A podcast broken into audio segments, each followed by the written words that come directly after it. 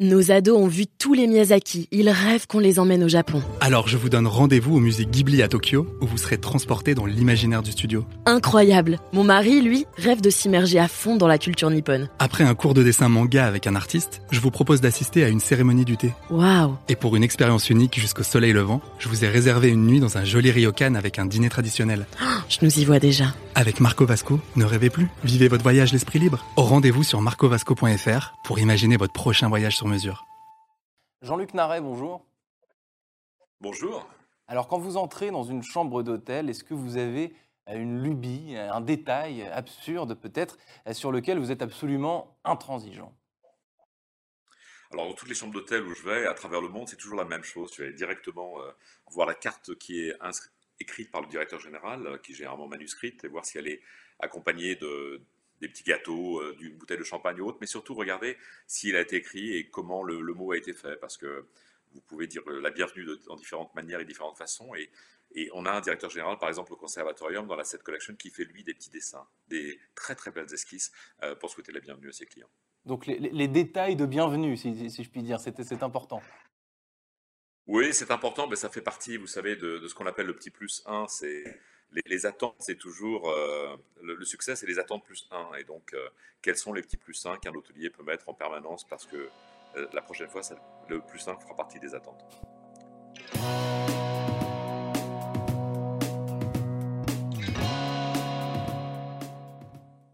Bonjour à tous et bienvenue au Talk Décideur du Figaro en visio avec aujourd'hui sur mon écran et sur le vôtre Jean-Luc Naret, DG de The 7 Collection depuis quelques mois hein, seulement, depuis octobre dernier. Euh, The 7 Collection qui possède notamment l'hôtel Lutetia à Paris, donc le seul palace euh, de la rive gauche et d'autres hôtels de luxe en Europe, en Asie et à Jérusalem aussi. Je crois, est-ce qu'il y a un point commun, Jean-Luc Naret, entre chacun de ces hôtels qui sont dispatchés aux, quatre coins du, globe? Alors effectivement, il y a, a d'abord un point commun entre les hôtels qui nous appartiennent, donc qui sont les sept hôtels, qui sont effectivement le Lutetia, qui, a une histoire qu'on qu connaît avec cette sublime façade en, en, plein milieu et qui est le seul palace de la rive gauche. Euh, le Conservatorium à Amsterdam, qui lui-même est à côté du musée, et dans un endroit absolument fabuleux, est un ancien conservatoire de musique avec un, designer qui a refait Pierre Léozosi, qui est très très bien, comme celui de Paris avait été refait par Jean-Michel Villemotte. Euh, on a la chance d'avoir à Londres le Café Royal, un emblème, un endroit mythique, qui est juste où je suis d'ailleurs aujourd'hui, avec euh, derrière moi des écrans de Piccadilly, euh, à gauche Soho, et à droite Saint James et Buckingham au fond, donc c'est assez, euh, incroyable comme emplacement. Et puis euh, Jérusalem également, puisqu'il est juste à côté de, la vieille ville. Et à chaque fois, chaque emplacement, chaque hôtel, en fait, est vraiment ancré dans la ville. C'est-à-dire que ce sont des hôtels qui sont adoptés par les locaux. Et véritablement, quand vous allez dans les restaurants, dans les bars, vous l'avez vu au, euh, voyez, à Lutetia, au bar de Joséphine ou à la brasserie, vous entendez parler français, vous voyez les artistes, les journalistes, les gens qui sont autour, qui ont pris l'hôtel comme étant le leur. Le, le conservatorium, c'est le living room d'Amsterdam. Est-ce que, Jean-Luc Naret, vous avez aussi, pour, pour, pour, persévérer dans cette vision, vous avez au Lutetia une suite Joséphine Baker, vous avez des suites signatures avec différentes personnalités qui ont un lien avec Paris ou avec cet hôtel directement. Est-ce que chez The Set Collection, est-ce que effectivement associer l'image d'une personnalité très en vogue à l'hôtellerie de luxe, est-ce que ça fait partie des arguments pour lesquels vos clients sont sensibles? Est-ce qu'il y a un pourcentage non négligeable de clients qui vont venir au Lutetia parce qu'il y a la suite Isabelle Huppert ou la suite Joséphine Baker Et idem, semble-t-il, dans, les autres hôtels que vous avez un peu partout dans le monde?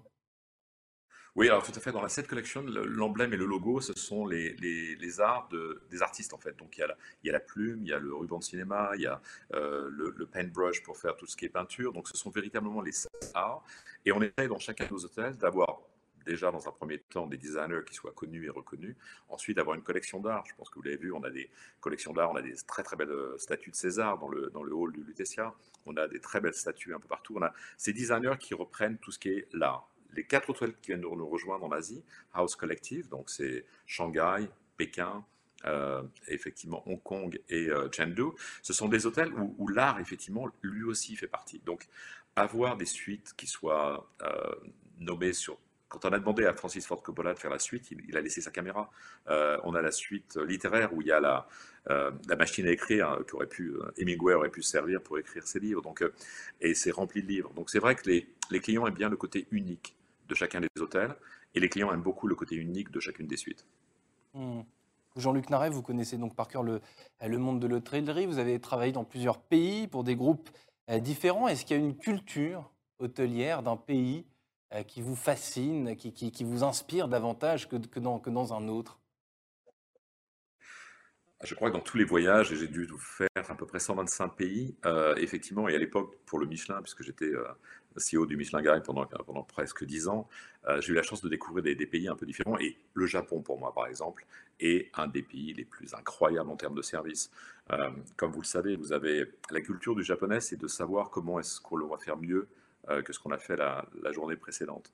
Euh, je prends un exemple tout bête. Vous le savez, vous êtes à l'aéroport à Narita, c'est très loin, c'est euh, une heure de bullet train. Et quand le, train arrive en station, les gens sortent, les portes se referment et vous ne montez pas dans le train. Vous attendez qu'il soit nettoyé.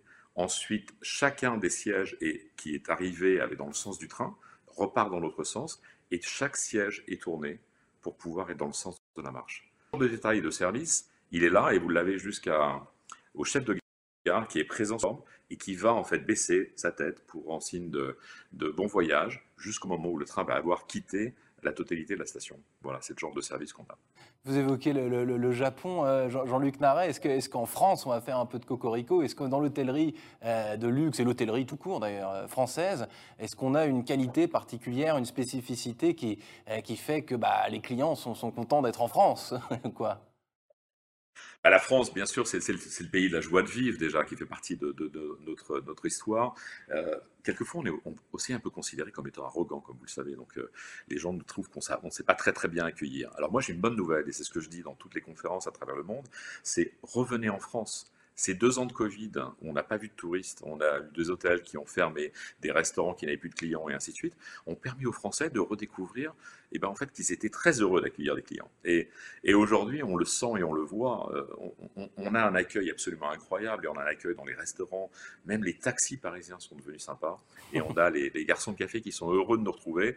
Donc oui, effectivement, il y a cette joie de vivre, ce bonheur et on est presque je disais que la France est en train de se rapprocher de l'Italie. On a un petit côté italien. On est très heureux de revoir des clients.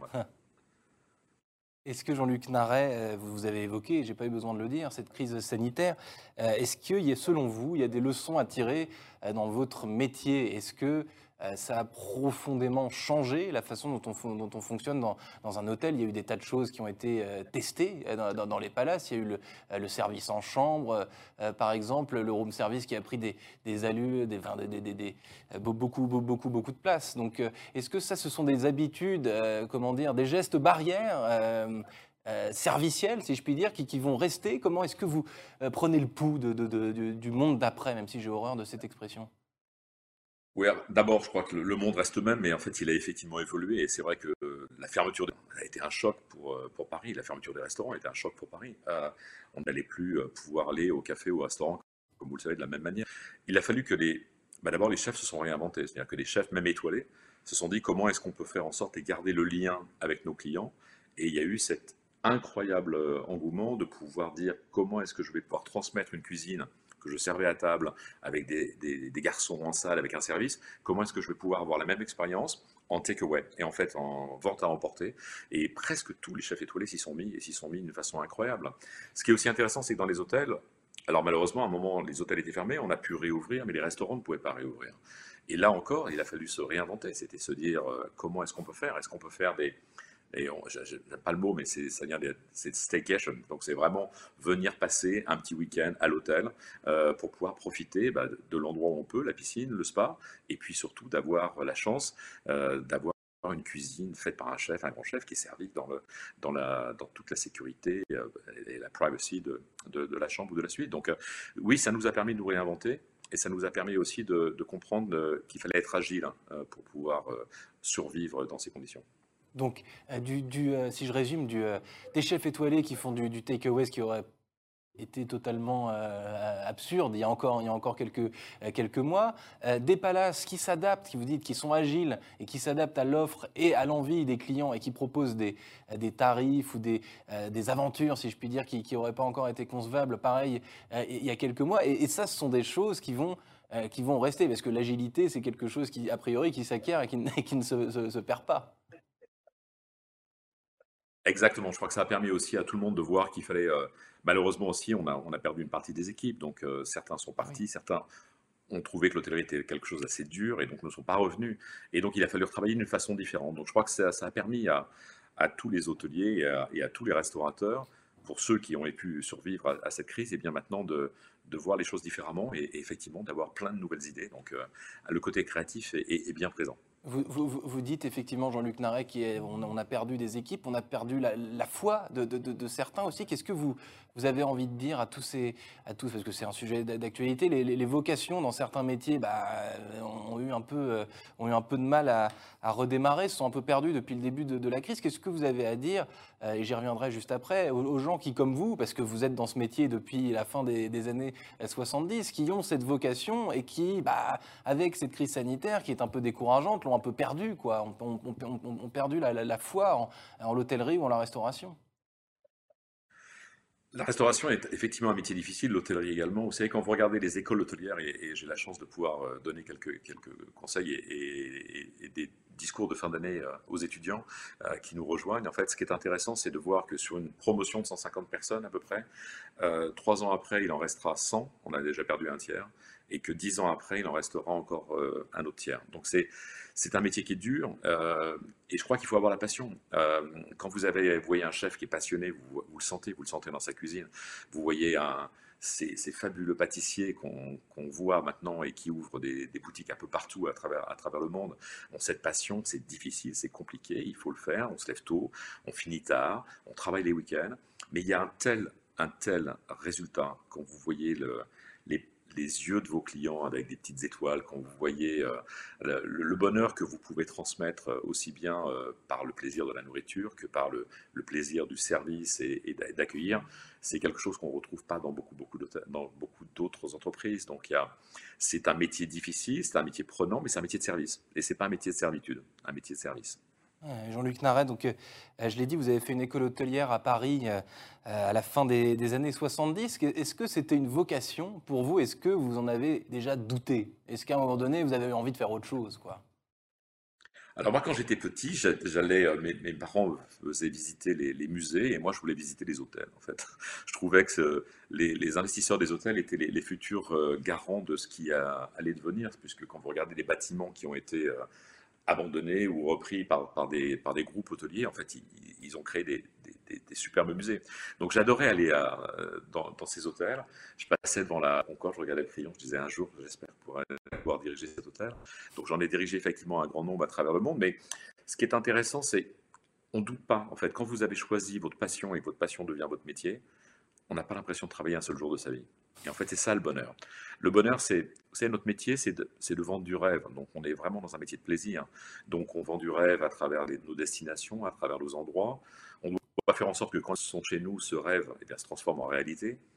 Et puis, le jour où ils partent, où ils nous quittent, cette réalité, elle se transforme en souvenir pour mhm. qu'ils puissent en parler à d'autres ou qu'ils puissent aient envie de revenir.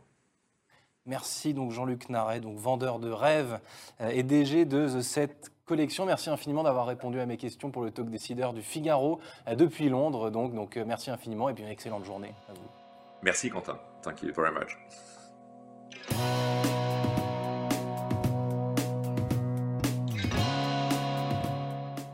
Nos ados ont vu tous les Miyazaki. Ils rêvent qu'on les emmène au Japon. Alors je vous donne rendez-vous au musée Ghibli à Tokyo, où vous serez transporté dans l'imaginaire du studio. Incroyable Mon mari, lui, rêve de s'immerger à fond dans la culture nippone. Après un cours de dessin manga avec un artiste, je vous propose d'assister à une cérémonie du thé. Waouh Et pour une expérience unique jusqu'au soleil levant, je vous ai réservé une nuit dans un joli ryokan avec un dîner traditionnel. je nous y vois déjà. Avec Marco Vasco, ne rêvez plus, vivez votre voyage l'esprit libre. Au rendez-vous sur marcovasco.fr pour imaginer votre prochain voyage sur mesure.